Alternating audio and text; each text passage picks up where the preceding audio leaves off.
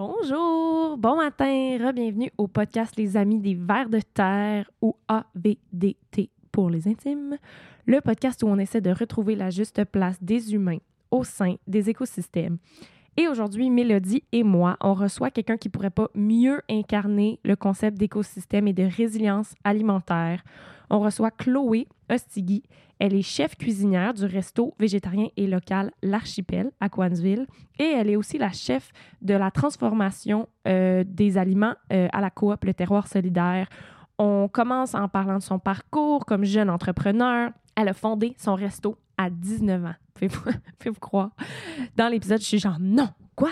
On parle du changement des habitudes de consommation, ce qu'elle a remarqué dans sa clientèle en, en, fondant un resto VG, puis ensuite avec euh, un intérêt vraiment pour les fournisseurs locaux, les petites fermes et tout ça. Puis à la fin, c'est très intéressant parce qu'on parle de la responsabilité de chacun des acteurs dans le système alimentaire, la responsabilité des chefs puis des distributeurs de, euh, d'encourager les petites entreprises locales, etc. Euh, c'est notre premier épisode un peu informel d'une série qu'on va faire sur les coops, sur la forme des coops, c'est quoi l'intérêt de, se rassembler en tant que petit producteur. D'ailleurs, quelque part dans l'épisode, Chloé a dit les coops, c'est cool, c'est super cool, les coops, ça, on devrait en faire un t-shirt. Pour vrai, c'est un épisode vraiment fascinant. J'ai comme eu autant de plaisir à le, à le monter qu'à l'enregistrer la première fois. On bitch un petit peu euh, sur IGA parce que je suis pas capable de m'en empêcher. euh, Chloé nous raconte des anecdotes euh, qu'elle s'est retrouvée dans des serres à 6 heures le matin pour essayer de séduire des, des fournisseurs.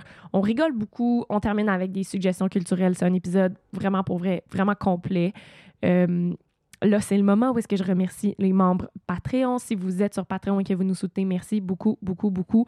On a calculé récemment que produire chacun des épisodes de podcast, ça nous coûtait environ 200 dollars en temps, en main-d'œuvre, marketing, montage, etc. Donc, les gens qui viennent nous encourager sur Patreon, même si c'est juste un petit 2 dollars par mois, ben au bout de l'année, quand même, vous nous avez permis de, faire ce, ce projet-là et euh, pas d'en vivre, encore, mais au moins que ça ne coûte rien.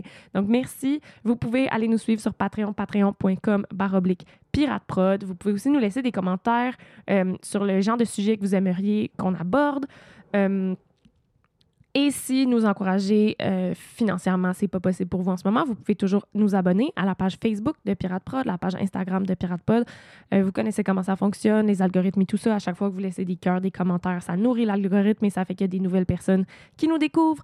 On n'aime pas ça dire ça à chaque fois, mais c'est ça la game.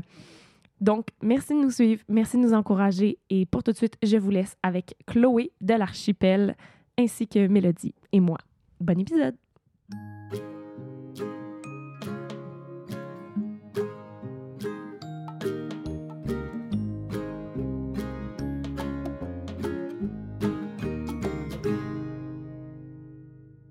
Pense que tout est beau, tout le monde est confortable. Yeah. Yeah. Toi, Mélo, euh, tu roules avec nous? On d'accord avec le, menu? Beau menu. Beau menu. All right, ben allons-y. Euh, bienvenue euh, à un nouvel épisode des Amis des Vers de Terre. Bienvenue Chloé. Merci. Bienvenue Mélo. Merci. Euh, donc aujourd'hui, on reçoit Chloé Ostigui, qui est chef euh, chez, à l'Archipel et aussi fondatrice du restaurant L'Archipel. Bienvenue, bienvenue dans notre euh, Merci. nouveau studio. ici. Euh, moi, j'ai une anecdote drôle par rapport à l'Archipel. Est-ce que tu peux me, ra- me rappeler c'est quoi la date d'ouverture? Le 15 juin 2016. 2016, OK. Fait que moi, je... Ça? Oui. Ouais. Oui, oui. Oui, oui. Fait que moi, j'étais déjà partie de Sutton. J'étais à Montréal, j'étais au Mexique, j'étais pas là, tu sais. Puis là, en 2018, j'aidais le comité de Québec solidaire, puis le, le local de Québec solidaire était vraiment proche, tu sais. Puis Alex, il arrêtait pas, il arrêtait pas de dire « Ah, mais on pourrait aller à l'Archipel, le nouveau euh, resto VG. C'est un resto VG vraiment cool à Coansville. » Puis j'étais comme « Attends, un resto biologique, vég- vegan ou VG à Coansville, de quoi tu parles? Qu'est-ce que j'ai manqué? Quel bout de l'histoire j'ai manqué? » Parce que c'était... ça en tout cas, de- le- du Coansville que moi je connais, maintenant que j'ai connu dans mon adolescence, c'était dur pour moi d'imaginer ça. Peux-tu nous raconter comment c'est apparu à cet endroit-là? Clairement, c'est la dernière ville à laquelle j'aurais pensé vou- vouloir ouvrir ça là. Euh, on a regardé à. Je pense qu'il faut dire qu'au départ, on était trois. C'était moi avec deux amis avec qui je travaillais avant. Euh, qui ont, on, a, on a fondé ça, puis on a regardé partout. On a regardé à Dunham, on a regardé à West Brom, on a regardé à Knowlton, on a regardé à Sutton. Toi, t'es-tu une fille du coin? Euh, moi, je viens de Saint-Césaire, hein, mais j'ai fini mon secondaire à Coansville, puis je suis restée ici parce que parce que je suis tombée dans la cuisine, là, puis je suis Mhm. encore dans la cuisine. fait que... Mais euh, finalement, on a, on a choisi Coansville parce que quand on est allé visiter euh, cette vieille maison-là, c'était- vraiment une maison, là, des gros tapis, tapis de fourrure rouge. Oh Euh, très, très, très victorien. là. C'était divisé en microscopiques euh, pièces. Puis Il y a de la- Jonathan, avec qui on ouvrait ça dans le temps, il dit il faut qu'on fasse ça ici. Puis là, je suis rentrée. Là, c'est impossible. Il y a comme trois ans de rénovation là, pour ouvrir ça. Là. Mais on est sorti dehors, puis on a vu que c'était sur le lac. Ouais. Puis là, c'est ça. là c'est ça. Là, on a acheté la place. OK. Puis, donc, mais avant de trouver cette espèce de maison victorienne étrange, effectivement, sur le bord du lac d'Avignon, fait que c'est drôle parce que t'es comme sur une espèce de rue commerce, rue pas vraiment commerçante où est-ce qu'il se passe pas grand-chose, mais en même temps sur le bord du lac, c'est magnifique. Puis là, t'as une Mhm. maison qui est pas nécessairement vouée à devenir un resto, mais qui a un très gros parking, for some reason. Ben, en fait, c'est que où est-ce que le parking est présentement, c'était du gazon avant. C'est C'était pas, euh, c'était pas un parking. euh, Puis derrière la maison, euh, on s'est fait dire que l'homme euh, à qui appartenait la maison avant, il aimait vraiment pas ça, euh, tondre le gazon dans, dans, dans, dans des côtes. Tu sais, le, le terrain, il est pas égal là, à l'arrière. hein. Euh, fait que c'était entièrement des roches. C'était. Wow. comme... Je me disais, on peut- on peut pas, on peut pas avoir de la gravelle à côté du lac. hein. Ouais. Fait qu'on a switché les deux. Ah! On, a, on a détourbé Hmm. où est-ce que le parking est présentement. On a, ram- avez- on a tassé les roches, on a mis les roches dans, dans le stationnement, puis on a mis le gazon dans le terrain. Parlons d'idées écologiques. ça, ça, ça a fait partie. Vous avez fait de la réno aussi de gazon. On de- a fait de la réno de la maison, du terrain, euh, en, euh, en quatre mois. Oh là là. Wow. ouais, on a eu les clés, euh, le, le... Ben, mon Dieu, hey, je pense que c'est moins de quatre mois. On a eu les clés le 1er avril, avril, mai, juin, en trois mois et demi. Wow. Ouais, ouais, c'était... Puis- pas pire. juste avant de tomber dans les rénaux, puis dans euh, euh, peut-être aussi la mission puis la vision que tu avais de l'archipel, entre le moment où est-ce que tu quittes euh, ta maison ou Saint-Césaire ou peu importe, puis le moment où est-ce que tu es prête à acheter un restaurant, j'imagine qu'il y a d'autres étapes avant ça. T'es-tu formée en cuisine? T'as travaillé en cuisine? J'ai aucune formation. Moi, Nous autres non plus, on n'a aucune formation sur qu'est-ce qu'on fait en ce moment. là. On y va YOLO et on apprend. Ben, c'est ça, apprendre, euh, apprendre sur le tas. J'apprends rapidement quand c'est des, quand c'est des sujets qui me passionnent. Fait que euh, j'ai j'ai juste eu la chance de. On, on a quitté Saint-Césaire quand même euh, quand, quand j'étais ado. Là. Mes parents y habitaient là, euh, puis ils se sont séparés. Mon père s'est ramassé à Waterloo, ma mère à Shefford. euh, puis ma première job, ça a été à la fromagerie Summum, hein, qui est maintenant la fromagerie gourmande, Mhm. Euh, qui est une fromagerie cantine à Bromont. Là. OK, ouais. Euh, je vais dire de luxe parce que c'est c'est comme. C'est pas un Valentine, mais c'est pas un restaurant. C'est pas une cantine chez Roger, là? Ouais, Ok, ouais, ouais, c'est ça. Euh, puis. Mais me vous faites suis- du fromage en grains puis des poutines. Oui, oui, Ouais, oui, c'est ça. La, ouais. le- la fromagerie est quand même à cet endroit-là. Ouais. Euh, fait que je me suis ramassée à, à 15 ans, 16 ans euh, à gérer cette cuisine-là, euh, qui était énormément, beaucoup trop de responsabilités pour un ado de cet âge-là. Mais, euh, mais j'ai tripé. Fait que euh, quand j'ai fini mon secondaire à Coansville, euh, je me suis ramassée à travailler au Rendez-vous Café. Mhm. Euh, puis j'ai, je gérais le plancher du rendez-vous. Puis, je sais pas si vous vous rappelez, là, le pub principal Ouais. était le restaurant Yamé. Hum, Il y a, c'était avant, ouais.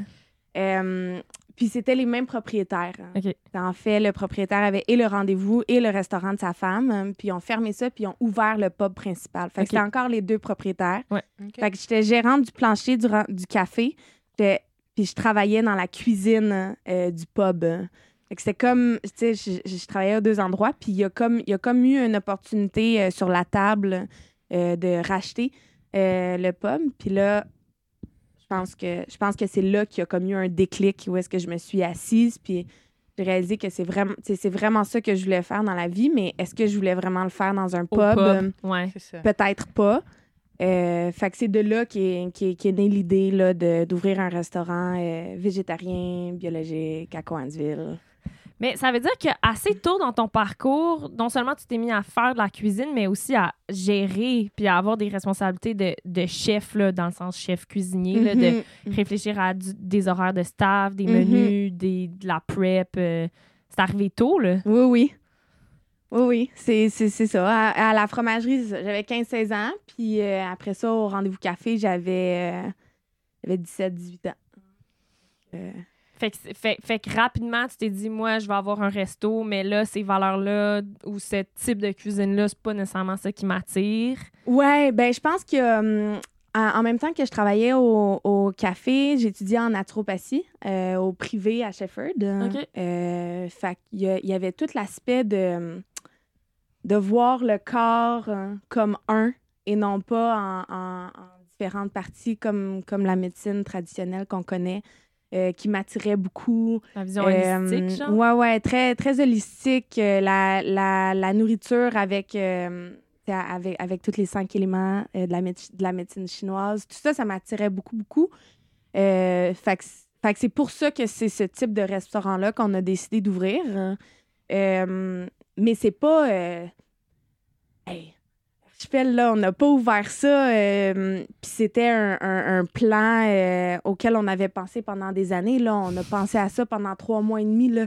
OK, c'est arrivé comme on le fait. on, on- on a ouvert, puis le menu, euh, on commandait, on commandait d'Alim Plus, puis de GFS, puis euh, Des gros ça, là, distributeurs des de- gros ouais, ouais, ouais. distributeurs normaux. euh, Vos distributeurs, j'imagine, qui, qui, qui fournissaient le pub, puis Ben oui. le rendez-vous Ben café. oui, parce que c'était distributeurs des représentants qu'on qu'on connaissait. tu sais. C'était c'était avec eux qu'on était habitués de travailler. Puis je savais que c'est là que, que je voulais m'en aller.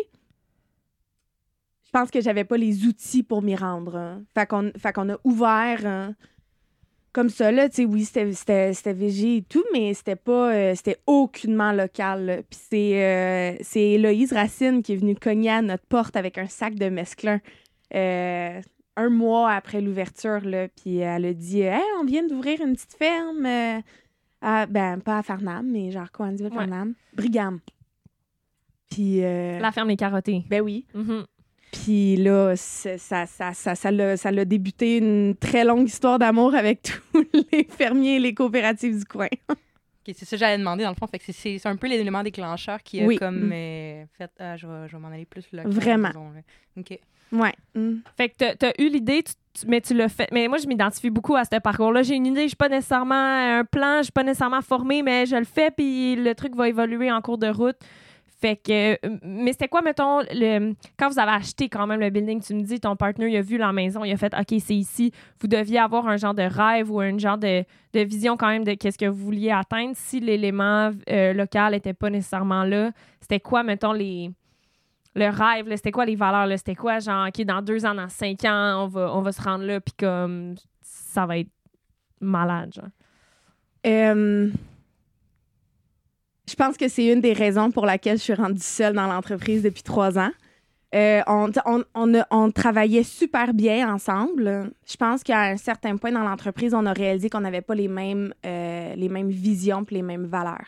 Tu sais, Jonathan voulait faire un espace euh, hyper culturel, très, très, très... plus, Guillaume, Guillaume, il voulait cuisiner. Guillaume, peu importe euh, qu'est-ce qui était à l'extérieur des murs, il voulait être dans la cuisine, euh, il voulait cuisiner. Euh, puis, moi, moi, j'étais juste. Moi, je pense que j'étais la, la colle finalement. Là, comme je ramassais les morceaux ensemble, puis je faisais des menus, mais c'est aussi moi qui, qui faisais les, les événements avec Jonathan. Puis là, au fil du temps, j'ai comme voulu commencer le traiteur, ou est-ce que ça, c'était c'était comme mon bébé à moi. Euh, puis après, après deux ans, je pense qu'on a réalisé que qu'on essayait de que qu'on avait tout le potentiel de faire fonctionner cet endroit-là, mais on n'avait pas tout euh, on on n'avait pas tout le même désir d'aller au même endroit. Euh, fait que, fait que c'est ça. Les gars, ont quitté, puis, puis c'est, à partir de là. C'est vraiment, il y a, vraiment il y a, quatre ans que la cloche a sonné. J'ai fait comme, OK, là, moi, je m'en vais local, all-in, hein, la transformation, le rachat des surplus. Je me suis impliquée avec la coopérative Le Terroir Solidaire. La coop est déménagée au resto. Là, tout ça, de, quoi on est ici pour parler. C'est vraiment euh, après deux ans euh, d'a- d'a- d'avoir essayé de faire fonctionner tout ensemble, où est-ce que c'est devenu ma mission à moi, finalement. Mhm. Il y avait plusieurs Ouais. visions. Puis euh, finalement, euh, toi, t'es resté Ouais. euh, pour. Fait que là, on est en 2018. Là, justement, là, la période Ouais. que je Mhm. parlais, là, les élections provinciales. Exact. Mais là, moi, mais y- toi, t'as continué à faire des événements. Je veux dire, le, ca- Oui. le resto, il y avait quand même, il y avait des, des, je me rappelle des soirées de poésie Oui. où est-ce que j'étais allée plusieurs fois. Il y avait de l'art d'exposer. Il y avait, Ouais. Euh, ça c'était quand même, euh, puis c'était quand même un besoin. J'imagine à Coansville, il y avait aussi pas tellement de lieux culturels. Il y a comme Il n'y avait pas des de scène. shows hein. à l'église parfois. Les- tu sais, Il y a comme une petite église Oui. qui font des spectacles, Emmanuel, je sais pas trop quoi. Ouais. Mm. Puis des shows à Massé Vanier, mais finalement, c'était la polyvalente qui, qui drivait un peu ça, mais il n'y avait pas vraiment de lieu co- tu sais, collectif, communautaire, euh, roots. Là. boire, manger, euh, je- Ouais. genre, Mm. regarder. Ouais, non, mais c'est ça, tu sais, Parole et Poésie, euh, c'est- c'était un des événements qui, que, que, que j'aimais que j'aimais beaucoup, beaucoup, beaucoup. Fait que, on, a- on a continué à le faire pendant, euh, pendant, un, un- pendant un bon deux ans. Ouais. Quand même. hein. Euh, puis à travers ça, on avait des chansonniers, euh, on, a- on, on avait des gens qui venaient raconter des choses. Tu sais, on, on s'est associé plusieurs fois avec Roxane, de, de, qui fait maintenant ma, ma Mère la Belle avec Ouais. Julia Leroux. Euh, où est-ce que elle, quand elle drivait des projets d'art avec euh, des jeunes euh, au primaire ou au secondaire, c'était toujours affiché au restaurant. Euh, fait que, tu sais, on, est resté. moi, moi, ce, feeling-là de, communauté, puis de groupe, puis d'appartenir à quelque chose où est-ce que les gens sont capables de, de s'y associer, puis de s'identifier, c'est c'est super près de moi. Là, fait que ça, oui, ça l'a, ça, ça l'a continué. Je pense qu'à un, qu'à un moment de porter plusieurs chapeaux, c'est devenu un peu intense. hein. Ouais. Fait que c'est là qu'il a fallu que je fasse, euh, que je fasse des choix, là, à, à- à voir est-ce que... euh, tu sais, aussi, aussi, aussi de, du- le côté financier, là, de, de, de tout... euh, de tous ces efforts-là qu'on mettait pour que l'endroit soit communautaire puis culturel, euh, où est-ce qu'il n'y avait pas d'argent qui rentrait de ça. Ouais. C'est ça, les- Puis là, un il a comme fallu qu'on. C'est ça, il a comme fallu qu'il y ait des, qu'il y ait des choix qui soient faits. Ouais. Ouais. Tu peux pas, Hum. surtout au démarrage, tu sais, on en parle souvent là, en ce moment euh, par rapport à Pirate Prod. Tu peux pas avoir, tu peux pas le lancer comme plein de produits en même temps puis mettre comme toutes tes énergies dans comme 8, 12 Huit, affaires. dossiers. Ouais. Faut comme. Puis, fait qu'il y a un moment où est-ce que t'es revenu peut-être plus la cuisine, Ouais, le- cuisiner des- de la bouffe puis nourrir les gens c'était Ouais. comme c'est ta mission principale puis là le lieu il peut servir à d'autres oui, oui, c'est ça. Tu sais, le. Le lieu, c'est un canevas, là. Après ça, euh, tu peux faire, tu tu, tu peux faire n'importe quoi. euh, tu, peux, tu peux vraiment faire n'importe quoi avec. euh. je pense que. Je pense que. Je pense souvent à la, à la citation de, de The World is your oyster. hein. C'est- C'est c'est tellement. euh, c'est tellement applicable à des, à des lieux physiques. hein. T'avais Ouais. quel âge quand t'as lancé l'archipel au début avec euh, tes trois partenaires 19. non t'avais 19 ans? 19 ans. damn parce que euh, moi puis Mélodie on est en train de suivre un cours de lancement d'entreprise d'ailleurs hier soir on faisait des maths vraiment compliqués à 9h le soir c'était maths? challengeant ouais c'est le cours euh, avec le CLD lancement d'entreprise Oui, oui, oui. avec Carole puis Oui. Pierre-Marie Jean-Marie Jean euh, Pierre-Jean. Pierre-Jean. Puis là, on était. Hier, moi, j'ai manqué trois semaines à cause de. Je, je travaillais sur un tournage. J'arrive hier, calcul des coûts fixes et amortissement euh, des taux linéaires. Puis là, on était comme. Gros calcul sur Excel ouais, à on la 9h le soir. genre, gosser dans sa feuille à 9 h le soir. J'aimerais ça qu'on parle du côté business, tu lancer un resto. En plus, on, on en parle souvent qu'un un- un resto, c'est une business compliquée. Il n'y a pas des grosses marges, Mm. beaucoup de fournisseurs, puis calculer les coûts de revient, puis l'assiette, puis tout ça. C'était c'était quoi pour toi le- les défis principaux de te lancer en business, surtout à 19 ans? Genre, c'est quoi le. Vas-y. Puis je me dis en même temps, question avec ça, parallèle, c'est comme, il y a sûrement, c'est ça, il y a eu des défis au niveau de, des fournisseurs, mais il y a peut-être des avantages aussi par rapport à avant puis maintenant, comment ça fonctionne, euh, avant, après local, tu sais. Mais c'est- ouais, on peut parler des défis d'approvisionnement euh, par la suite, mais tu sais, au début de, de c'est c'est une bonne question, mais comme au début le côté business, là, monter un plan d'affaires, je veux dire acheter une maison, euh, calculer des des coûts d'assiette, euh, combien, Mhm. combien le menu il va coûter? Tu sais, c'était-tu genre un défi ou il y avait du monde dans ta gang qui était peut-être plus calé là-dedans? ou- Euh, ma famille au complet, c'est des, c'est des comptables. OK. Ah, Tout OK. s'explique! Mais, euh, mais j'ai j'ai un peu la tête dure. hein. Um, fait que ça a été difficile pour moi d'accepter leur aide et leur critique face à mon plan d'affaires que je voulais donc le faire toute seule. hein. Hmm. Euh, fait que on a écrit, ben évidemment au CLD. Euh, puis c'est euh, Justin Francis qui m'a envoyé un, un, un plan d'affaires, euh, Modèle. un, un, canevas de plan d'affaires. hein. puis ben j'ai répondu aux questions. J'ai c'est. Simple de même. j'ai répondu aux questions. Puis euh, sais, après ça, après ça, c'est ça. Le- tout le les mon Dieu. Les, ma- les marges, quand on décide de faire affaire avec des fournisseurs euh, internationaux, sont immenses. hein. Tes marges ou leur marge? L- Les, les marges qu'un restaurant peut faire hein, quand, on, quand on commande du stock congelé, puis du stock d'Alim Plus, puis du stock de GFS, Je hein, comprends ce que tu veux dire. euh, Tes produits te coûtent pas cher, puis là, si tu les c'est vends... euh, c'est C'est euh, le côté sombre. Oui, oui, là. Puis, c'est, puis c'est rare, puis c'est rare euh, qu'on en entend parler parce que, Christy, je vais dire euh, 80 des restaurants euh, au Québec euh, euh, achètent, achètent leurs leur, leur ingrédients premiers de ces fournisseurs-là. Euh, puis on entend quand même dire que les marges en restauration sont, sont, sont minimes. Ça, c'est à cause de la main-d'œuvre. C'est Mhm. pas à cause du coût premier de l'ingrédient. Non, non, c'est ça. C'est ton loyer, c'est tes employés, c'est Ouais. euh, sais, l'électricité, le- Ouais. tout ce qu'il Mhm. faut pour faire rouler le- les pertes, euh, Exact. les- ta- les- Les ton, ton resto qui ouvre même quand tes tables sont vides, etc. etc. Oui, oui, oui, oui. Mm. Euh, fait que, fait c'est là, c'est quand, c'est quand on mélange tous ces coûts fixes-là euh, que, effectivement, là, les, les marges deviennent euh, microscopiques. Puis euh, ils disent, euh, ils te disent 5 ans. Ça prend cinq ans avant que ça Travail. soit rentable. ouais. Travaille pendant 5 ans. Puis, puis ta, ta place, elle va payer pour elle-même. OK. Là, ça fait. Fait que c'est ça le.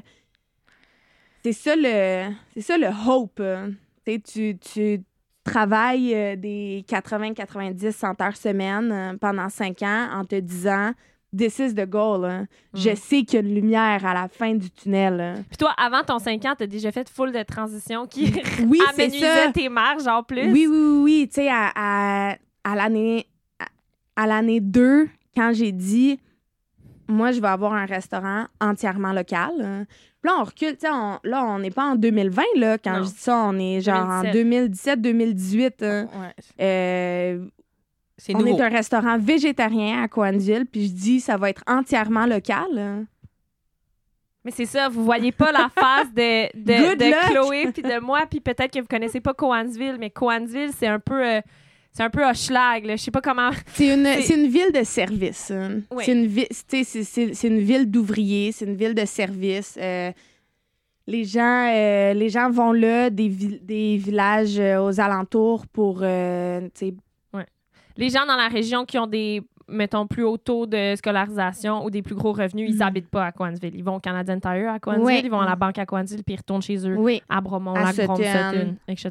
Disons que 100%. là, on, a- on, a- on intègre quelque chose de trendy dans une zone. euh, Oui, c'est euh, ça. C'est, c'est- puis, puis c'était pas. euh, c'était pas trendy. Tu sais, dans le temps, fallait. Il y, a- il y avait. C'était avait plus comme, hein? Ah, il y avait incroyablement d'éducation qu'il fallait faire avec les clients pour leur faire comprendre pourquoi est-ce que euh, le légume dans cette assiette-là, il change à chaque semaine. hein. mhm. Pourquoi est-ce que ça se peut que la roquette dans ton assiette, elle soit un peu piquée au printemps? Et il y, a- il- il y avait tellement le- le- la marche hein, d'éducation à franchir était, était, était vraiment, vraiment haute. Et, et pourtant, toi, tu parles de ton public, tu le connais probablement mieux que nous. Ton public à Coansville, les gens qui sont venus à ton resto, déjà, ils sont venus à un resto végétarien. Oui. Fait qu'ils étaient déjà, on peut penser qu'ils étaient déjà soit déjà rendus là ou au, au moins curieux, ouverts. Ouvert, ouais, ouvert, ça, certainement. Tu sais, c'était souvent, euh, hyper cliché et, et péjoratif, là, ce que je vais dire, mais euh, c'est pas rare qu'on a gagné des couples clients alors que c'était euh, c'était la femme qui essayait d'être un peu plus végé avec son groupe d'amis. euh, puis que finalement, sont venus dîner au resto, puis ils ont aimé ça, puis ils ont voulu revenir un souper avec leur mari. Mhm. Euh, puis là, puis Lui faire tester le repas vegan Oui, sans ben, viande. c'est- cliché, mais en même temps, récemment, ils ont sorti une étude comme quoi les hommes, la- l'alimentation des hommes polluait beaucoup plus que celle des femmes. Il y a une division sexuelle par rapport aux enjeux écologiques, par rapport à la sensibilisation, par rapport à la sensibilisation au niveau santé aussi. Je pense qu'en Mhm. général, les femmes vont plus prendre à cœur euh, de, de prendre soin de leur santé. Ils vont probablement aussi être plus Mhm. endoctrinés par la diet culture, puis le blablabla, puis certains côtés un peu plus toxiques là, de, du, de, de- comment dire, du contrôle qu'on essaie d'avoir sur notre alimentation, mais c'est quand ça reste une réalité. Là, puis j'ai pas de Ouais. misère à croire que la plupart de tes clientes de la première, que c'est la première fois qu'ils viennent, ben c'est des femmes, puis après ça, il y a des gens qui... Même juste, tu sais, je pense dans ma famille, genre, entre mon beau-père puis ma mère, c'est sûr que ma mère était comme « Ah, nouveau resto! » Puis mon beau-père était comme « Ah, OK. » Même, puis même, on retourne aux sources, je veux dire, euh, long, long, long time ago, les chasseurs-cueilleurs versus aussi euh, les euh, qui vont à la chasse. Souvent, c'était l'homme qui partait à la chasse pour la viande, puis les femmes Ben qui oui. cueillaient.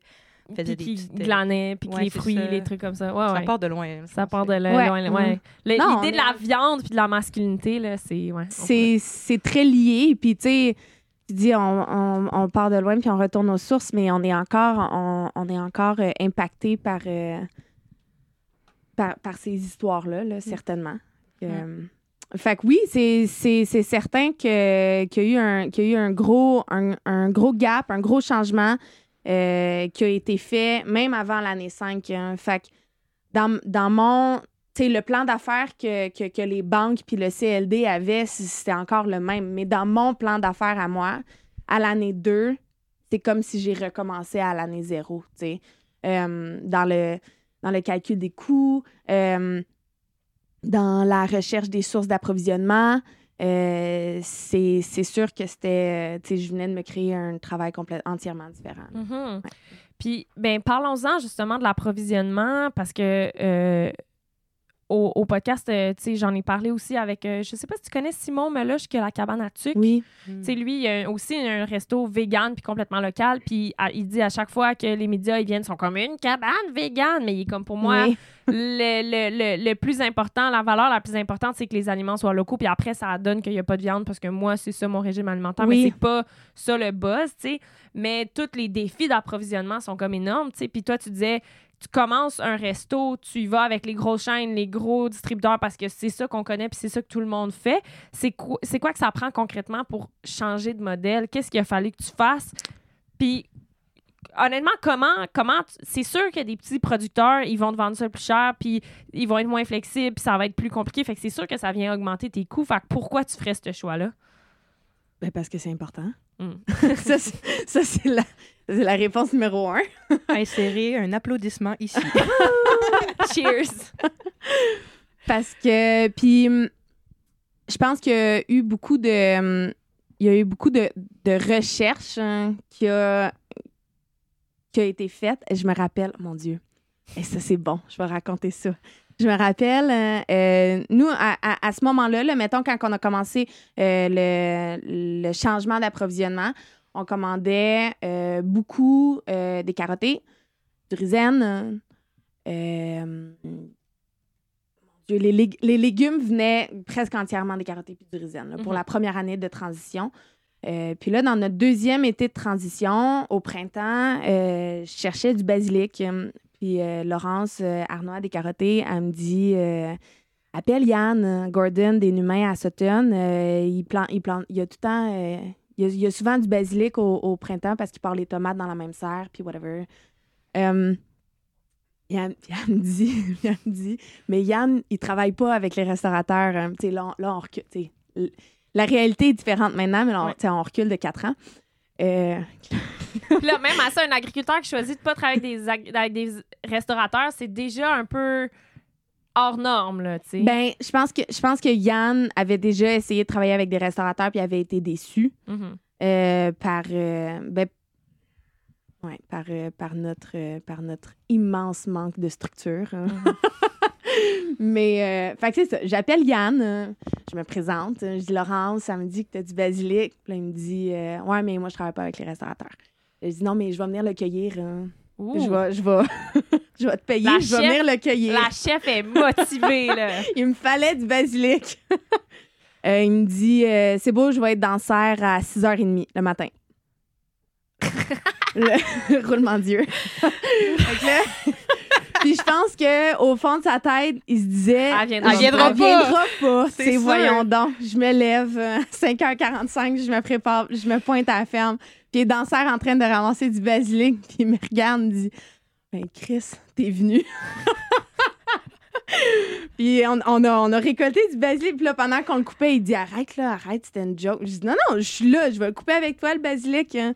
Mais, euh, tu sais, ju- juste ça, de gagner, de gagner le lien de confiance, hein, ça a été, euh, ça a été un, un long travail, là, autant avec les petits producteurs qu'avec. euh, qu'avec qu'avec des, des, des maraîchers qui sont déjà euh, qui sont déjà euh, pas Éta- setés, là, mais établis, ouais. avec, avec, avec leur panier. Tu sais, mettons, je pense au, déjà fait, en fait. oui, c'est ça. là. Ils n'ont ils ont pas besoin euh, de d'avoir le trouble de cueillir. Tu sais, des fois, il y a des restaurateurs qui comprennent vraiment pas la réalité puis qui, de- puis qui demandent de, de leur faire cueillir deux bouquets de persil. Là. Ouais. Ils n'ont pas, ils ont pas, la, ils ont pas la, la main-d'œuvre. Il n'y a, y a pas de valeur ajoutée pour eux de travailler avec un restaurateur qui ne comprennent pas leur réalité pour aller faire cueillir deux bouquets de persil. C'est pas. c'est- Fait que tout ça, ça a été un travail euh, de, chan- tu sais, de, de changer ça aussi pour nous. Fait que, tu sais, quand on commande, quand on commande euh, un légume, ben, on s'arrange pour le commander en quantité suffisante. Euh, même si nous, cette semaine-là, on a juste besoin de trois fenouilles. Ben, t'en commandes 75 quand même parce que pour eux, c'est là que ça vaut la peine. hein Mhm. c'est ta job, c'est ta responsabilité de transformer les 72 autres fenouilles, euh, de les conserver, de je m'en fous là, Les mettre truc en valeur. oui oui, euh, c'est ta job à toi parce que Parce que c'est là que c'est disponible. ben, c'est là que c'est disponible. Puis c'est ça, je pense que je pense qu'il y a une grosse éducation qui est encore à faire. hein, où est-ce que euh, quand c'est le temps des, des poivrons, il y a des centaines et des centaines et des centaines de livres de je- poivrons de je- disponibles. Je confirme, là, je travaille sur une ferme. Hello, la, la, la maraîchère, tu t'as pas cinq fenouilles disponibles à chaque semaine pendant 20 semaines. C'est pas ça la réalité de la chose. Là. non. Non, hein, il y a, tu sais, il y a des légumes qui sont disponibles trois semaines, un mois. Euh, Puis si toi, tu veux être capable de les cuisiner pendant huit mois, ben t'en achètes en quantité suffisante, puis c'est ta responsabilité de les transformer et de les conserver. Fait que la transformation, c'est devenu une manière pour toi de rester fidèle à ta mission d'alimentation locale parce que tu pouvais pas juste commander des petites quantités. Parce que finalement, euh, ce que tu dis, tu sais, ton anecdote avec Yann, puis les carottés, puis tout ça, souvent en agriculture euh, maraîchère, bio, tout ça, on va dire euh, faire de l'agriculture à, à échelle humaine. Mhm. Ramener ça à échelle humaine, rencontrer les gens qui mangent nos, nos légumes, nos paniers, euh, faire des liens avec des humains, d'humain à humain. Puis Mhm. j'ai l'impression que ce que tu racontes, c'est un peu ça. Tu es passé d'un modèle qui est très euh, industriel dans le sens gros distributeur, tu fais des listes de commandes, tu as un gars qui conduit un camion qui vient te livrer des affaires Mhm. que même lui, il sait pas ça vient d'où, il y a aucun lien émotif avec les aliments, il te chip ça dans ta chambre froide, toi t'as aucun lien avec cette bouffe là non plus, puis tu la resserres aux clients que eux ils auront aucun lien avec Ouais. nulle part là, tu sais. Puis là tu ramènes ça à une échelle très humaine. Moi, Chloé, chef, je connais l'agriculteur qui a fait pousser tel légume, puis je vais comme en prendre soin et tout ça. Euh, et donc la transformation s'est rajoutée finalement dans ta mission euh, Ouais, c'est devenu une manière de. Ben, de, de, de, de rendre notre job quand même intéressante à l'année longue. Là. Tu sais, on se mentira pas, en mars, il n'y a pas grand-chose.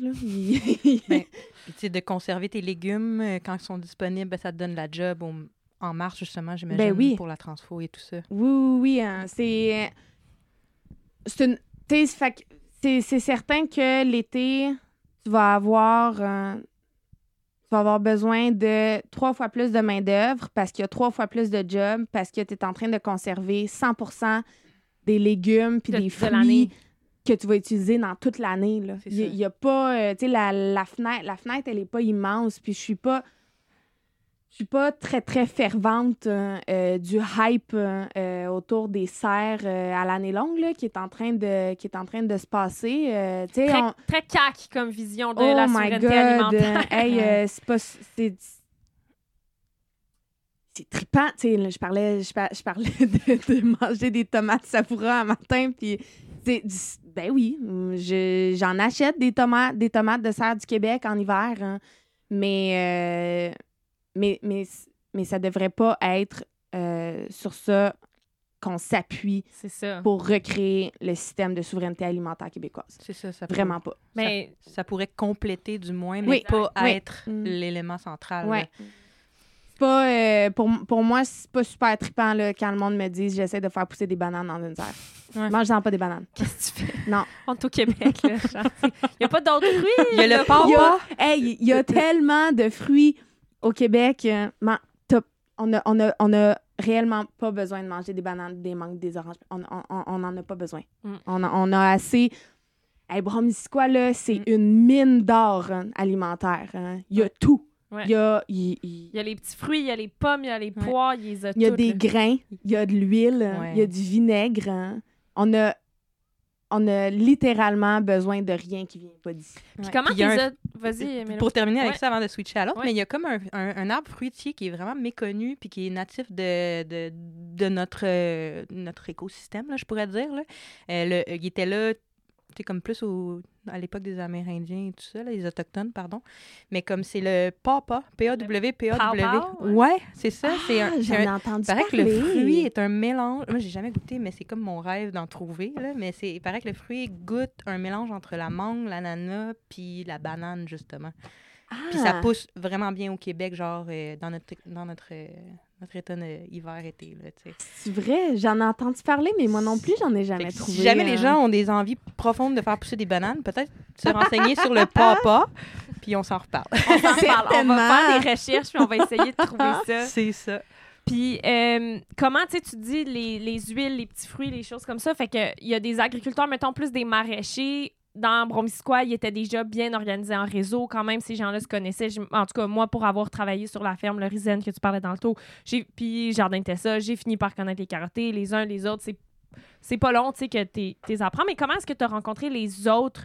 Euh, tu sais, parlais de grains, puis euh, Simon Meloche de la cabane à qui disait c'est la même chose. C'est nous, on fait pousser nos propres légumes. Eux, ils ont leur propre jardin. Ça a réglé la question. Mais t'as pas réglé la question des grains, des noix, euh, des légumineuses, euh, de, de toute, finalement, la variété que tu as besoin pour faire des repas complets. Comment tu les as rencontrés, ces petits producteurs-là, si tu passes pas par un distributeur? Ou est-ce qu'ils ont comme des distributeurs locaux?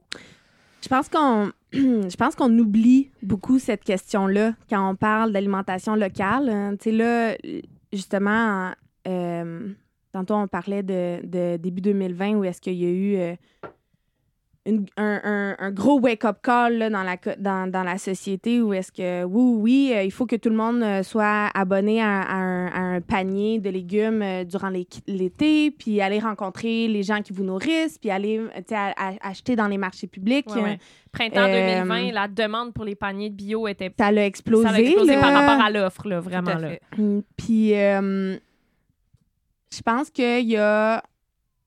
Je vais, je vais revenir à ta question, mais je pense, je pense qu'il y a quand même eu une peur hein, de manquer de nourriture. hein. Je Mhm. pense que, que c'est une des raisons pourquoi il y a eu cette, cette explosion-là de demande de paniers bio. hein. Euh, mais, on, mais on oublie tout le reste. On, on oublie tout le reste de notre alimentation euh, qui, euh, qui, bouffe une énergie euh, as- assez incroyable là, quand on achète ça d'ailleurs. Euh, je pense juste aux noix. On, on- quand les gens parlent d'alimentation végétalienne, euh, puis qu'ils disent que, que, que cette transition-là va, sauver la planète, puis que finalement, ils mangent euh, des, des, Des amandes, des puis des amandes puis des bananes au déjeuner puis des cachous puis des oranges au dîner puis du c'est vraiment c'est vraiment pas là faut qu'on qu'on qu'on aille là, quand on essaie de soutenable c'est mondialement. pas euh, non c'est non c'est c'est clairement pas soutenable Euh, fait que je- c'est c'est à ce moment-là que je me suis impliquée avec la coopérative Le Terroir solidaire hein. Euh, puis que j'ai euh, rencontré Joanie Brodeur de l'huilerie à Ronde des Champs à Bromont, que j'ai rencontré Stéphanie Leva- Levasseur de Au cœur de la pomme à Fredericksburg. Euh, que j'ai, par, par Joanie, rencontré euh, la coopérative AgroBio euh, qui font des farines puis des grains. Puis après ça, j'ai rencontré Tournevent qui font du chanvre puis de l'huile de canola. Puis... Fait que, tu sais, c'est de bouche à oreille, mais c'est vraiment quand j'ai commencé à m'impliquer avec la coopérative de terroir solidaire que mon réseau a comme agrandi de façon exponentielle. Là. Ça, c'est en quelle année que tu as commencé avec. De, ça fait hein, Genre- 2019, hein, Ok. ça fait ça fait 3-4 ans. Puis Terroir solidaire, ça eux. existe depuis comme 2018, je pense? Euh, ouais, ça c'est euh, Je suis pas certaine. sont dans mais- sont dans leur cinquième année Mhm. euh, de fonctionnement, mais ça fait deux ans qu'il y a des services concrets offerts euh, offerts aux gens. Puis euh, tu pourras compléter euh, pour, euh, pour les gens à la maison là, de ce qu'on connaît du terror. De moi, ce que je connais du terror soldat. Mettons en 2019, c'est-tu 2019, début 2020, j'avais rencontré Megan Patch Oui. de la ferme Patch pour le, le podcast euh, que j'ai fait un épisode avec Aurélien puis avec, euh, avec Megan. Puis c'était comme des productrices de viande plutôt au début, si je me trompe pas. Ouais. Puis c'était surtout des fermières qui avaient des animaux, puis qui avaient une famille, puis qui, avaient, qui se rendaient compte qu'elles n'avaient pas le temps individuellement d'aller faire chacun des marchés, chacun des points de chute, puis que déjà s'occuper de produire la viande, puis de s'occuper des animaux, c'est tellement genre un job à temps plein. Nous, on vient de finir un film là, qu'on tournait entre autres dans une ferme laitière, puis comme pour vrai, cette madame-là, là, c'était comme toute sa vie, c'est sa ferme. Là, tu peux pas, tu comme les, les vaches, faut qu'elles soient traitées deux fois par jour. Tu comme, c'est, en tout cas, c'est- moi, j'ai tellement d'admiration pour les gens qui élèvent des animaux. Il faudrait qu'on en reçoive plus des éleveurs et des éleveuses au podcast parce que c'est vraiment un, un autre game. là. Tu sais, les carottes, au pire, tu les oublies deux jours, ils ont chaud un peu, tu y retournes, tu sauves, tu sauves la game, mais genre, les animaux. À la euh, limite, tu peux penser à faire un semi décalé d'une semaine ou deux, puis tu t'as ton décalage que ça dérange pas, mais une- en tout cas, les animaux. Les animaux, c'est euh, c'est 365 jours par année. C'est ça, là. Puis ils attendent pas, là. Ils attendent pas. Non. Mm. Fait qu'elles se sont regroupées, bref, en coop pour euh, la distribution. C'était le transport. Il y avait de la difficulté à trouver euh, du transport de, de, de leurs animaux, de leurs carcasses. Euh, il y avait de la difficulté à trouver des abattoirs qui fonctionnaient avec, euh, avec, leur, avec leur valeur de leur élevage. Euh, fait que oui, c'est ça. C'est euh, c'est Patch, Selby, Cheeky Creek euh, Mm. euh, qui, se sont, qui se sont ren- rencontrés au début avec, avec euh, Alexandre et Lucie de La Pelle et la Bêche, qui, qui est une euh, micro-ferme euh, maraîchère là, Mhm. sur le terrain de Selby. Ouais. Euh, c'est ça. Ils se sont rencontrés au début pour euh, leur problématique de transport, de boucherie. Puis, c'est rapidement devenu. c'est rapidement devenu, devenu d'autres choses. Là. Tu sais, Je me rappelle au début, quand j'ai commencé à, à, à m'asseoir sur le CA, euh, les discussions de problématiques qu'ils voulaient euh, adresser, c'était justement le transport puis la boucherie. Puis c'est rapidement devenu euh, la mise en marché des, des produits en commun, d'aller rejoindre, rejoindre le client dans sa maison, de changer les habitudes de consommation. Ça l'a rapidement euh, tourné de, C'est, c'est tourné parti de mission. de problèmes un peu plus de production vers des, des, des, des recherches de solutions au niveau de la distribution. L'approvisionnement, oui. Ouais. Puis nous, on en parle beaucoup des coops. Puis pendant la saison 3 des Amis des Verdanteurs, vous allez sûrement nous entendre en parler beaucoup. On aimerait aller rencontrer des gens qui ont différentes coops de différentes formes. D'un côté, parce que Pirate Prod, on essaie de se structurer un peu puis de se professionnaliser. Puis moi, j'ai pas envie de fonder une entreprise privée. Puis j'aimerais plus que ça ait lieu sous forme de coop, etc. Fait qu'on réfléchit beaucoup à ces questions-là. Euh, puis ben, quand tu essaies de faire une entreprise ou d'avoir des activités économiques avec des gens de valeurs anticapitalistes, un moment donné, tout le monde se finit par se retrouver un peu dans cette idée-là de la coop. Euh, toi, maintenant, l'archipel en fait partie ou c'est toi qui en fais partie ou tu... Euh, c'est l'archipel qui fait partie de la coop. Là, de, euh, mais, mais moi, ma personne, je suis sur le comité directeur puis sur le conseil d'administration pour, pour la transformation alimentaire. C'est ça. Puis c'est quoi euh, s'il y avait des gens qui nous écoutaient qui ont des petites productions, qui sont des petits producteurs alimentaires, maraîchers, quoi que ce soit, c'est quoi, pour toi l'avantage vraiment de, de se mettre en commun puis de, de faire partie d'une coop? Je sais qu'il y a des enjeux, euh, ça rajoute des meetings, là, puis euh, souvent les gens, mettons, les jardins de Tessa, quand ils ont migré d'une entreprise individuelle à, à une, à une coop, c'est comme, oh là, je suis plus seule à prendre des décisions, faut que je demande à huit personnes s'ils sont d'accord, puis là, Mhm. ça rajoute du temps puis de la lourdeur pour, pour certaines personnes. Mais toi, c'est quoi que tu vois comme avantage de, de t'associer comme ça sous cette forme-là? Peut-être que ça rajoute euh, de la lourdeur euh, euh, pour, pour le CA. Mais, Ouais. mais c'est pas mais, mais c'est pas tous les membres. Tu sais, mettons, on, on- on est 30 entreprises hein, qui font partie de la coop. Euh, on est juste cinq entreprises assiégées sur le CA. Euh, fait que si, si toi, tu as une micro-production puis que tu veux euh, que, que tu n'as pas une, assez grosse production pour faire ta mise en marché tout seul, euh, mais que tu veux euh, t'assurer que, ta- que tes produits sont mis en marché avec des valeurs puis des missions qui sont alignées, alignées avec la tienne, c'est la solution idéale, une coop. hein.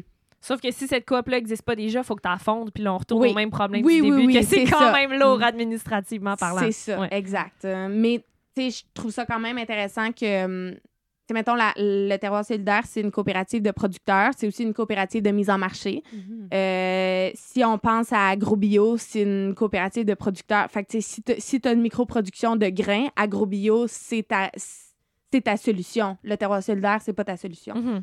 Euh, Fait qu'il existe déjà des coopératives dans différents. oui, hum, oui, oui, dans différents domaines, puis dans différentes circonscriptions. Puis euh, c'est. C'est. C'est vraiment cool. hein. Le, je pense, je pense que je pense qu'il n'y a pas d'autres. cool. euh, je pense qu'il a pas d'autres mots plus euh, plus politiques là, à- auxquels je peux penser que c'est vraiment cool le, le, le, le sentiment d'appartenance de, de, de groupe hein, puis on s'en va on s'en va tous vers euh, le même but on a toutes les mêmes valeurs on a toutes les mêmes missions c'est certain qu'il va y avoir des différences d'opinion euh, quand on est en train de prendre des décisions en CA. Là, ça, ça, il n'y a personne qui va s'en sauver. Mais euh, c'est euh, c'est sécurisant de savoir qu'on veut tout aller dans la même direction puis qu'on est là pour trouver des solutions, pas juste pour pointer les problèmes du doigt. Mhm. La Mm. force du nombre, Oui, la force des réseaux. toujours. La force du nombre, la force des réseaux, mais tu sais, chacun, j'imagine, euh, tu peux euh, me confirmer, infirmer, mais chacun a sûrement des forces qui Ben complètent oui. les autres. Là. Si je pense à, Tellement. à la ferme, la coop euh, où je travaille, justement, c'est ça. Là, chacun a comme ça sa grosse force, puis ça fait que comme ils peuvent euh, dupliquer le projet puis rendre ça possible plus loin, j'imagine, avec la Ouais, coop ouais, ouais. euh. Mais tu sais, c'est ça qui est. tu sais, mettons sur le CA, là, il y a, y a Al- Alexandre, il est toujours là, de l'Appel et la Bêche. Laurence de Selby est toujours là. Fait que quand on a des nouveaux membres qui, deviennent, qui, qui, sont, qui envoient leur demande d'adhésion, qui sont en maraîchage, euh, ben on les parraine avec Alex. Quand on a des nouveaux membres euh, en, en élevage, on les, on les parraine avec Laurence. Ben oui. Quand il y a des nouveaux membres en transformation, ils sont parrainés avec moi. Euh, on, Ça, ça sonne super rassurant comme modèle. là. Viens dans notre coop, puis il y a quelqu'un qui va t'aider. Nous, on a une Ouais. amie, Catherine de Curcumama, qui a lancé. Qui a lancé sa micro-ferme euh, euh, d'aromates Oui. cet été. Puis euh, elle nous parlait là, le- au printemps passé comment qu'elle elle avait été acceptée pour le terroir solidaire puis que c'était super excitant pour elle parce qu'elle a été entourée de plein de personnes qui avaient beaucoup d'expérience puis qui allaient pouvoir l'aider. Puis elle, dans un mhm. contexte de démarrage d'entreprise, de s'associer dans une coop, euh, c'est vraiment euh, pertinent pour la mise en marché. Ben pour oui, Plusieurs euh, est vraiment cool. là. Ouais, ouais, ouais. C'est, ça, ça fait aussi en sorte que. Il y a une grosse. euh, ça, ça, c'est. Ça, ça, c'est, ma petite mission à moi, là, que je, que suis pas capable de. Que, que des fois, quand tu, regardes, quand tu le regardes financièrement, peut-être que ça. que c'est difficile que ça fasse du sens, mais je suis convaincue que ça va devenir hyper euh, euh, sta- stable aussi, là, financièrement. Mais le rachat des surplus, c'est tellement important. Comme tu sais, tantôt, on parlait des poivrons, mais c'est le, mais le cas avec n'importe quel légume. hein. Comme au cours de la saison, là, quand ça l'explose, ça l'explose. Puis c'est là que c'est disponible. hein. Puis des, les tonnes de légumes qui se ramassent au compost euh, Mm. sur les fermes parce qu'ils n'ont plus de outlet euh, pour euh, la mise en marché puis pour les vendre.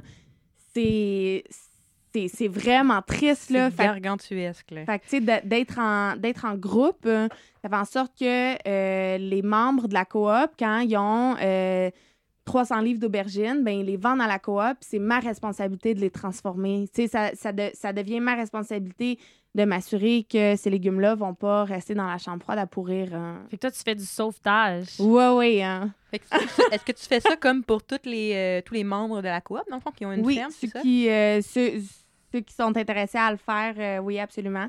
Puis on, j'offre aussi le service de, de consultation en mode euh, si toi tu sais que dans ton plan euh, ces cinq légumes là sont déjà en planif pour produire en abondance, hein, ben on peut créer quatre recettes ensemble au début de la saison. Tu les approuves. hein, puis après ça, toi, quand les légumes ils sortent, là, ça s'en vient au resto.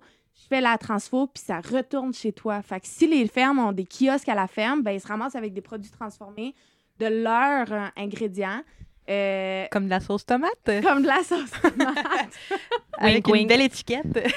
Puis- mais c'est ça, puis ces produits-là, ils sont mis en marché comme étant faits par l'archipel, par la ferme, par les deux? c'est le, pro- c'est le produit. Tu sais, maintenant, là, je pense à Safranière des Cantons. C'est le produit Safranière des Cantons.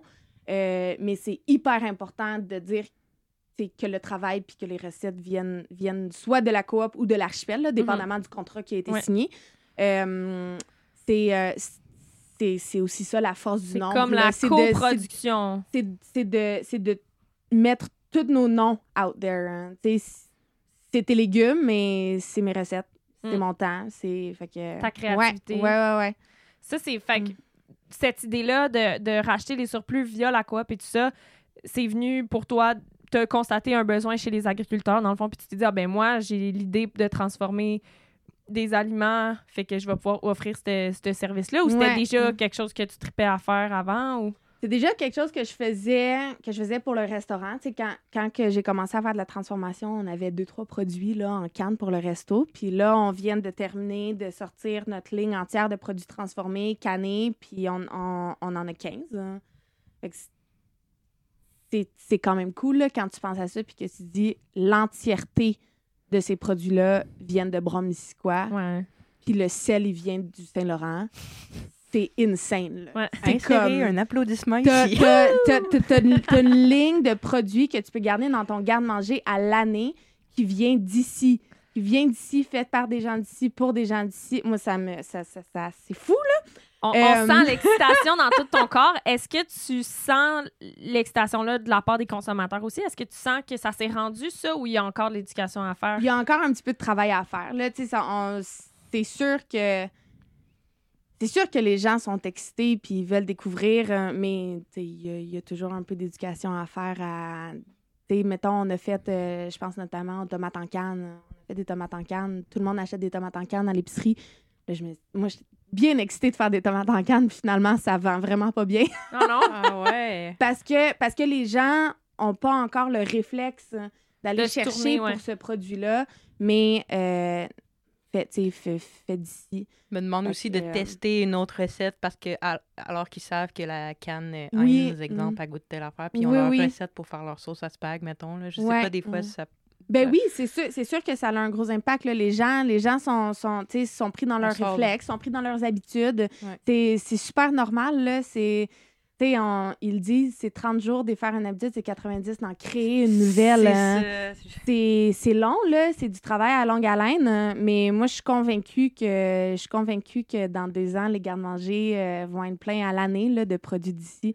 Ils disent Fait que, 30 euh, jours, euh, comme tu dis, puis sur les réseaux sociaux, mettons, là, sur les internets, ils disent comme faut que tu vois l'image comme 40 fois, genre, avant Oui, de, avant de comme...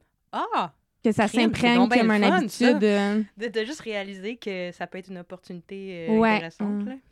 Ouais, ouais, il y a beaucoup, euh, ouais, il y a beaucoup de reach à faire. Mais il y a, mais, mais il y a une excitation de la part des producteurs hein, Ouais. parce que eux, ça leur sécure euh, moins de pertes de produits. Puis, tu sais, c'est pas tout le monde qui a des kiosques à la ferme, c'est vraiment correct. Puis c'est aussi pour ça que la mise en marché de la coop est là. Tu sais, on a une Ouais. épicerie en ligne euh, que si toi, t'as pas de kiosque euh, à la ferme, ben on va mettre tes produits, on va mettre ton nom sur la, sur la plateforme. euh, puis c'est parfait comme ça. Là. Puis vous êtes aussi dans les marchés, tu sais, puis je me dis, toutes les habitudes des consommateurs, ça prend du temps. Puis mettons, à Sutton, on est chanceux, puis maintenant, il y a un bon réseau quand même de marchés fermiers l'été. Là, tu sais, maintenant, il y en a un à Farnham, il y en a un à Coinsville, il y en a un à Denham, il y en a un à Fredericksburg, il y en a un à Sutton. Fait qu'il y en a Oui. Dans pas la mal région, partout, là. c'est fantastique. C'est, c'est vraiment hot. Puis c'était pas de même. Tu sais, moi, j'ai grandi à Sutton avec le marché aux puces. Là. Je sais pas si tu te rappelles du marché aux, aux puces à Sutton, mais c'était pas, c'était pas les légumes bio. Là. Il y en avait un, c'était Fred. Puis sais, il subvenait aux besoins, mais sinon, c'était des, des cossins, puis des trucs en Oui, bois, oui, puis oui, des oui. bibelots, puis des je sais pas quoi. Là.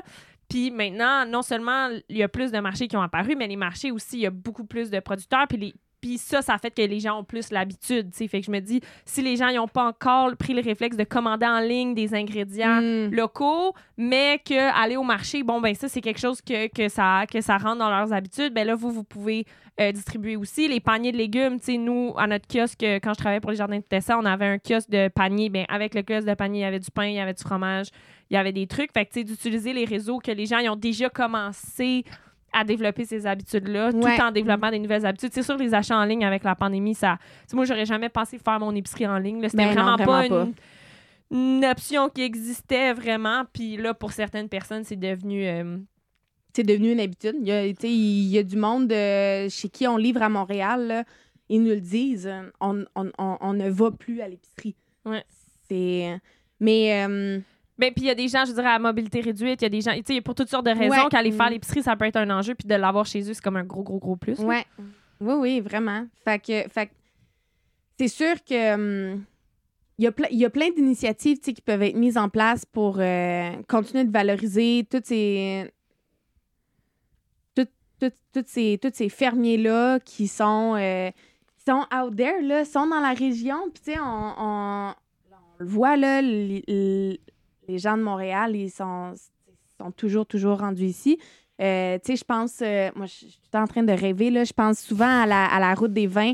Euh, Il n'y a rien qui empêcherait de faire une route des kiosques, là. Une route des Il y a tellement de kiosques à la ferme maintenant que ben le dimanche vous faites la, la- la route des vins puis le samedi vous faites la route des kiosques. C'est ça, on va chercher un petit peu de ci, un petit peu de ça. Ouais. On était rendu pas mal au bout où est-ce qu'on posait nos deux questions euh, de fin. On a comme une espèce de question générale qu'on demande à tout le monde. Puis là, ça nous donne une espèce de portrait de les gens, ils se placent où euh, par rapport à, à la mission. Euh, les amis des vers de terre, on dit tout le temps, on veut replacer la juste place de l'humain dans les écosystèmes.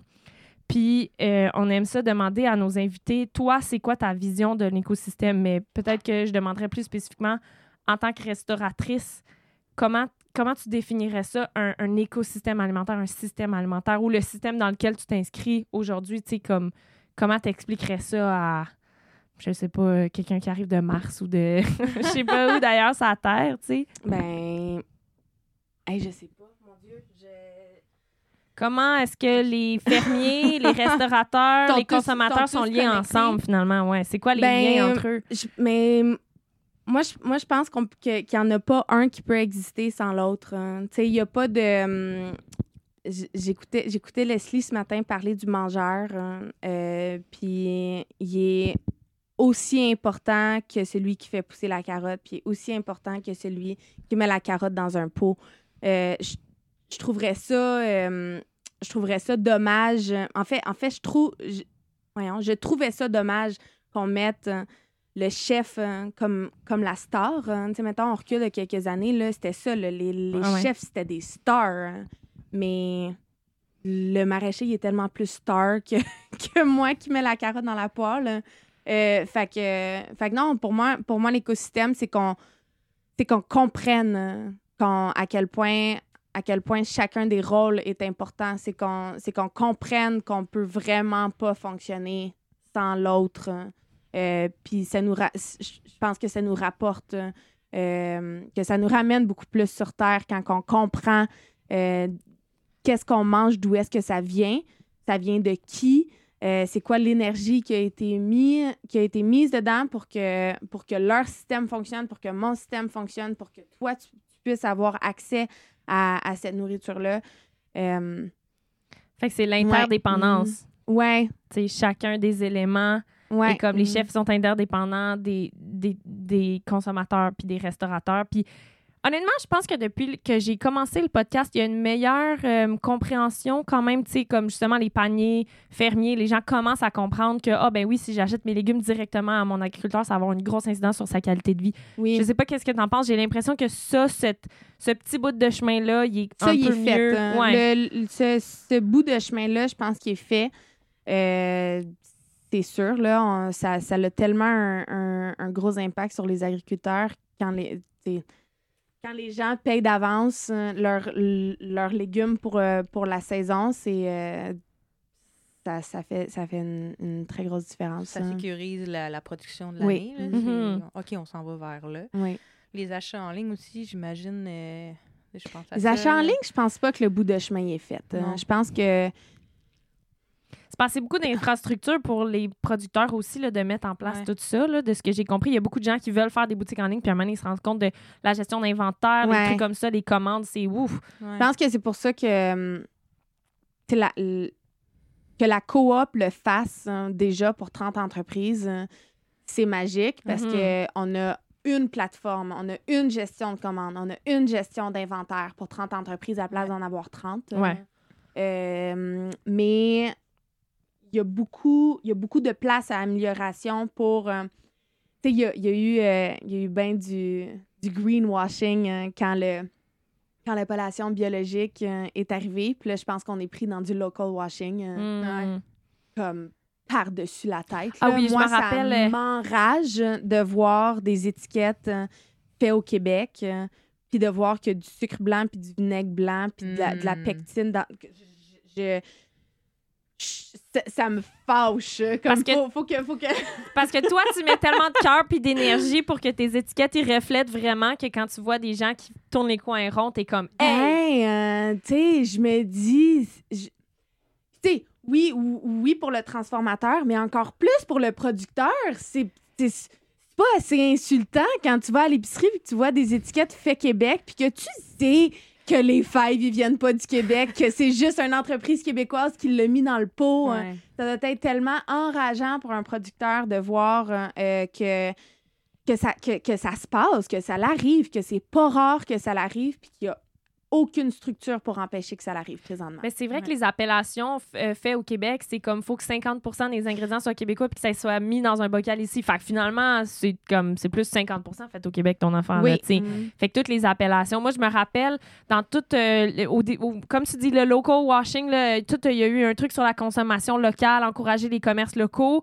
Puis là, sur, en tout cas, je, je finis tout le temps par bitcher le IGA. hein. C'est vraiment... j'ai- Ça fait deux, trois suis- ça fait à chaque fois, mais tu sais, je me rappelle sur une page Facebook, les gens qui étaient comme encourager vos entreprises locales, le bagel shop, la ferme, le blablabla, le IGA de Sutton. Puis je suis comme, OK, là, genre les proprios sont à Sutton, mais à quel point acheter des affaires au IGA de Sutton, c'est consommer local. là. Vous commencez à étirer l'élastique un peu, les chums, là, genre. Demande à un agriculteur ici lequel de ses légumes se retrouve dans un IGA dans la région, là, tu sais. Puis c'est c'est vraiment ça. pas juste IGA, là. Si c'était un, encore une fois, si c'était un métro à Sutton, ça serait métro, mais là, Ouais. ça donne que Mhm. c'est l'épicier. Puis, tu sais, il- il- il- il- en plus, c'est drôle parce que j'ai travaillé avec le fils du gars du IGA, puis en tout cas, on a eu des discussions intéressantes, mais c'est ça, l'étiquette local, là, effectivement, il y a comme. euh, Ça, il y, a une, euh, il y, a, il y a clairement un travail qui reste, euh, qui reste à faire. hein. Mais tu sais, est-ce qu'on est qu'on peut, est qu'on peut vraiment est-ce qu'on peut vraiment blâmer le consommateur hein, euh, après, après des, des, des, des dizaines et des dizaines et des dizaines d'années de réflexes puis d'habitudes? Est-ce qu'on peut vraiment le blâmer lui pour croire euh, au stamp euh, fait Québec? euh, Ouais, ouais. sur un produit transformé. Je pense que la responsabilité, elle est sur le producteur, puis elle est sur le transformateur, puis elle est sur le, distrib- sur le distributeur, puis sur Les le- épiciers, le, le revend. Puis, Ouais, la, la responsabilité, elle est sur nous, elle n'est pas sur le consommateur présentement. Puis l'éducation, elle, c'est les gens, les producteurs, justement, et tout ça. Puis je pense que, l'offre augmente beaucoup. Puis, tu sais, on dit, on crée la demande un peu en créant l'offre aussi. Ouais. Je pense que là, tu sais, comme il y a comme beaucoup de fermes qui se créent et tout, fait que veux, veux pas, ça va ça se multiplie exponentiellement à un moment ou à un autre. Puis que là, l'éducation va, euh, suit un peu cette courbe-là. Puis comme qu'on arrive justement depuis deux ans à, à comme une conscientisation plus globale. là. Ça, ça se reflète dans les achats de panier bio, dans Oui. les achats dans les, à la coop du terroir, justement. Et puis les clients, quand, quand les clients t'achètent, là, ils t'achètent avec leur cœur, puis ils t'achètent forever. Comme Ouais. c'est, fou l'amour qu'on reçoit de, des- de, de, de nos clients qui ont décidé que maintenant, ils sont des clients de la coopérative Le Terroir Solidaire. Mm. Comme, Mm. c'est sûr. hein. Mm. Puis, fait que... fait autant, autant que, autant que c'est enrageant, autant que c'est... there- there- there's hope, là. On l'a fait avec les paniers bio, puis on l'a fait avec l'appellation biologique. On va le faire avec l'appellation locale. là. Ouais. C'est certain. Puis l'amour dont tu parles, tu sais, moi, c'est sûr que je l'ai vécu quand je distribuais des paniers bio. Moi, j'ai fait ça très jeune, là, aussi, là, de, 15-16 ans, puis après ça, 17 à 23 ans, mettons. Puis c'est ça, ça, là, cet amour-là que je recevais. là. Puis moi, j'étais juste une bénévole. là. Moi, je donnais les légumes. J'avais rien à voir dans toute la chaîne de production. J'étais jamais au champ et tout. Mais juste le fait de recevoir cet amour-là, puis cette fidélité-là des gens qui disent on mange quelque chose, qu'on voit les humains, on les voit Mm. tu sais, Sam qui est tout brûlé là, de, de coups de soleil, c'est parce qu'il a passé la semaine dans les tomates. Puis, tu sais, le, le lien humain, quand les gens retrouvent le lien humain avec ce qu'ils mangent, ouais, c'est un craving que, que tu n'oublies pas. Puis moi, ça, ça me nourrit encore. Puis je pense que dans la raison pour laquelle je fais un podcast sur l'agriculture puis sur l'agriculture locale, ça vient de là aussi. Une fois que tu as goûté à ça, le lien humain dans ce que tu manges. Après, je me rappelle là, quand je- on faisait nos 24 livraisons de paniers, là, rendu au mois de novembre, là, quand il fallait retourner à l'épicerie, c'était, c'était- ça me brisait le cœur. C'était émotif. Là. Puis, en tout cas, ben moi, je suis bien contente de faire le podcast parce que j'ai l'impression qu'on s'occupe un peu de cette petite sphère-là d'éducation, puis de, de Oui. parler des différents rôles, puis de comment ça fonctionne, puis de donner des pistes. Puis je pense que l'année passée, on l'a dit, là, acheter des paniers bio, acheter des paniers bio, ben là, dire. ben là, on est, notre message cette année, c'est aussi des produits transformés locaux. Euh, sais, les agriculteurs, les gens à qui vous achetez des légumes puis des œufs, là, si vous achetez aussi leurs tartes puis leurs produits transformés, souvent, c'est là où est-ce qu'ils ils sont capables d'avoir un, un vrai gagne-pain. Ouais. C'est là que tu as une valeur ajoutée puis c'est super précieux. Si tu achètes une fois ton petit pot de confiture à cette madame-là au lieu de l'acheter à l'épicerie, mais ça fait une énorme différence. Ouais. Fait que, Puis produits les- transformés. les, petits- les, pa- les paniers bio, les points de chute, tout ça, que ce soit terroir, que ce soit une ferme euh, quelconque euh, qui est proche de chez n'importe de chez vous. C'est, tellement le fun d'aller, tu sais, que moi je fais un point de chute pour la ferme, puis c'est tellement le fun au point de chute, tu sais, de voir comme les gens arriver prendre leurs légumes à chaque semaine, puis là ils s'entrecroisent entre eux, puis là ils se font des connaissances parce que tu sais on est là juste trois heures. Ils partagent des recettes. Ouais. ils partagent des recettes. C'est comme, ah, c'est quoi ce légume-là? Puis là, ah, ça passe sur une discussion. Moi, j'ai fait ça l'autre jour sur le barbecue. Puis moi, j'ai fait ça l'autre jour avec ça, puis ça. Puis j'ai ajouté ça. Puis là, c'est super le fun. Ça crée du réseautage sur place. Puis là, le monde, il... c'est ça, ça, ça se craint. Ah, c'est ouais. le fun. Là. C'est- ouais, ouais, c'est clairement, c'est clairement le, le beau moment où, où est-ce que, où est-ce que ça vaut la peine, la le travail qui a été fait avant, ouais, Yes. 100%. Mm. Ben, euh, merci les filles pour cette discussion euh, sur les systèmes alimentaires. On finit toujours nos épisodes avec des suggestions culturelles. Ça peut avoir lien avec ce qu'on dit ou ça peut être vraiment genre une série Netflix qui t'a trippé ou un album ou un livre, n'importe quoi. Le but, c'est de lier. C'était euh, le gars de. Ah, man, les produits fermentés euh, alimentaires. Julien? C'est Symbiose alimentaire Oui. qui disait que la culture microbienne dans nos intestins, c'était la même que la culture humaine. La Ah! raison qu'on joue de la musique puis qu'on fait des choses, c'est totalement lié à ce qu'on mange puis à notre culture microbienne. Puis j'avais trouvé ça Mm. vraiment intéressant comme vision de ce qu'on mange. Les légumes qu'on mange ici, ils vont influencer la culture qu'on a ici, les films qu'on va, qu'on va faire, l'histoire qu'on va raconter, la musique qu'on va jouer, tout ça, c'est la même Vraiment. culture finalement. Fait que j'essaie de, de mettre des petits bouts de, de culturel dans le podcast aussi. Euh, Euh, je pense, euh, mon Dieu, tu peux prendre le temps d'y penser. je pense que c'est, il y a deux, il y a deux livres hein, qui me, qui, qui m'ont marqué là. Il y a Salt, hein, History of the World. hein, Oh. de Mark Kur- euh, Kirkla- Kurlansky. Euh, c'est ça. C'est l'histoire du sel hein, d'où est-ce que ça vient euh, de d'à d'à quel point euh, quel, quel point mon dieu c'est c'est sale comme histoire là vraiment Euh, Il y a eu des révolutions par rapport aux taxes de sel tout ça, là, ouais, grosse révolution. euh, c'était, plein, plein, plein d'esclaves. euh, euh, c'est, de de là, c'est de cette révolution-là que le, que le mot salaire hein, a, a, a Ah. émergé. C'est hyper intéressant. Là. Je pense que hum, je pense que quand on parle de culture, quand on quand on comprend d'où on vient, quand on comprend qu'est-ce qu'on consomme, d'où est-ce que ça vient, ça prend une, ça prend une connotation con- totalement différente. Puis le sel, c'est comme un peu la première épice, puis la première monnaie vraiment Ah, d'échange, là. C'est fou, là. Ah, ça- De ça, conservation. de conservation. De aussi. conservation. Ouais. Ça a Ouais. changé la, la manière dont on mange puis qu'on Oui. cuisine, Mm. certainement. Ah, c'est Oui, fou, oui, intéressant. Ça me donne vraiment le goût. Ouais. euh. Ouais. Ouais. ouais. Fait que tu disais que ça, c'était un? un. Puis il y a le. hum, hum, c'est euh, Where the Lemon Grows euh, Hmm. de Elena.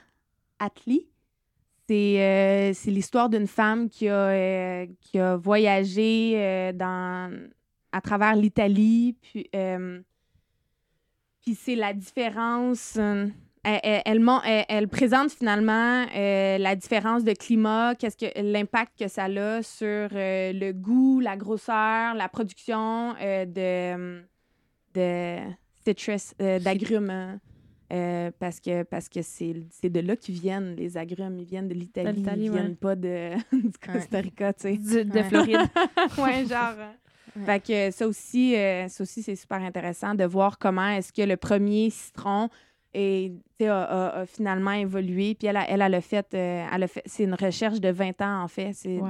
sur ce livre-là. C'est ouais, c'est deux, c'est deux, deux beaux livres. Anthropologique, alimentaire, Très- historique, c'est Très nice. geek, très geek dans mes lectures. C'est vraiment cool comme. Mais c'est vraiment nice. Moi, je, je, je repense, là, il faut que j'aille voir mes grands-parents en Europe, là, puis ça fait, en tout cas, pandémie, boîte-boîte, là, mais comme là, il faut que j'y aille. Puis quand j'étais allée en Europe la dernière fois, j'étais comme dans une, pour le 1er mai, il y avait comme une foire et tout ça, puis j'avais rencontré une coop d'agrumes italiens qui faisait travailler des migrants, puis qu'ils Ah, mon Dieu. distribuaient des, des agrumes bio, puis les surplus s'en allaient dans des organismes communautaires. En tout cas, c'était fucked up comme projet.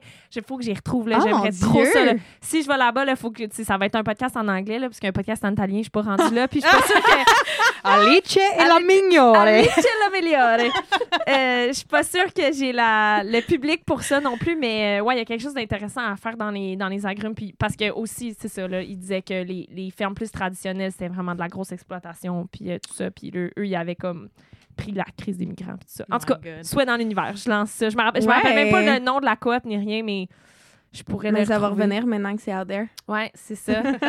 Mélo, as-tu euh, des petites suggestions culturelles? Qu'est-ce que t'écoutes? Qu'est-ce que tu lis ces temps-ci?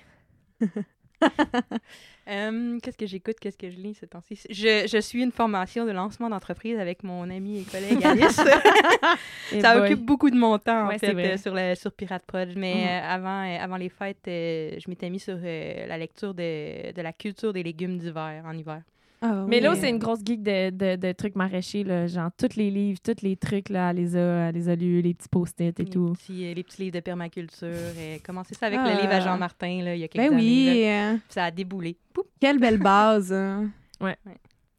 Ben moi, euh, en général, je mets souvent de la musique. Moi, j'ai fait euh, beaucoup de jours de tournage, fait que j'avais, on faisait un film, mais le, le peu de moments que j'avais dans ma journée pour euh, m'inspirer culturellement, c'était comme mes règles de char le matin puis le soir, là, puis ça me mettait dans le mode. Fait que j'écoute beaucoup, beaucoup le nouvel album des Louanges. Je suis quand même une grosse fan des Louanges. Puis il y a un nouvel album qui est sorti cet hiver, très bon, très groovy. Il y a certaines tunes en particulier, il y a des petites notes de basse. Là. Genre, je monte le volume juste pour la ligne de basse dans cette tune-là, là, parce que ah, ça me nourrit. Là, genre, je l'entends, je suis comme, yeah, OK. Faudrait que tu me partages ça euh, ces temps-ci. Moi, je suis sur ABBA. Oh, Oh! je suis wow! revenue sur ABBA. puis là, je suis Registre comme complètement différent. complètement différent. Je danse On là, a dans besoin ma de tête. Je pense que c'est ça, là. ah ouais, la joie. La grosse La joie en travaillant. ouais, Ouais, hein. c'est vraiment le fun. Mais Cool. ta ligne de base, euh, OK, je vais vous partager ça. Je vais- Des fois, je mettais des, des musiques en fin d'épisode, fait que je vais vous bricoler de quoi. Ah, merci, idée, les ça. filles. Merci, Chloé. merci de m'avoir Super invité, euh. Cet épisode est une création de Pirate Productions, à l'animation et au montage Alice Lefebvre, aux communications et au marketing web Mélodie Hébert, à la recherche Catherine Dallaire et la musique est de Julien Dumont-Baudriac. Pour nous encourager et écouter d'autres épisodes et même des épisodes bonus, vous pouvez nous suivre sur patreon.com baroblique Pirate Prod. Mais qu'est-ce que tu me fais? J'ai perdu la tête, ma vie elle est parfaite. Depuis la nuit d'hier Mais qu'est-ce que tu me fais? Je joue aux fier Suffisait d'une flèche pour me mettre en laisse. Oh, mais comment ça se fait? Comment tu fais? Mais qu'est-ce que tu me fais? Tu me fais J'ai perdu la tête, ma vie elle est parfaite Mais qu'est-ce que tu me fais J'ai joué au fier, suffisait d'une flèche pour me mettre en laisse. Oh, mais comment ça se fait Comment tu fais Mais qu'est-ce que tu me fais Slow down, ça c'est pas mon genre. Pur scorpion, papillon dans le ventre. T'es la constante, logée entre mes tempes. À chaque fois que j'y pense. Aucune envie d'être sage. Hope to you, baby? Rien sur le side. Soldat, c'est décidé. Arracher le tag, jeter au plancher. Impossible de retourner.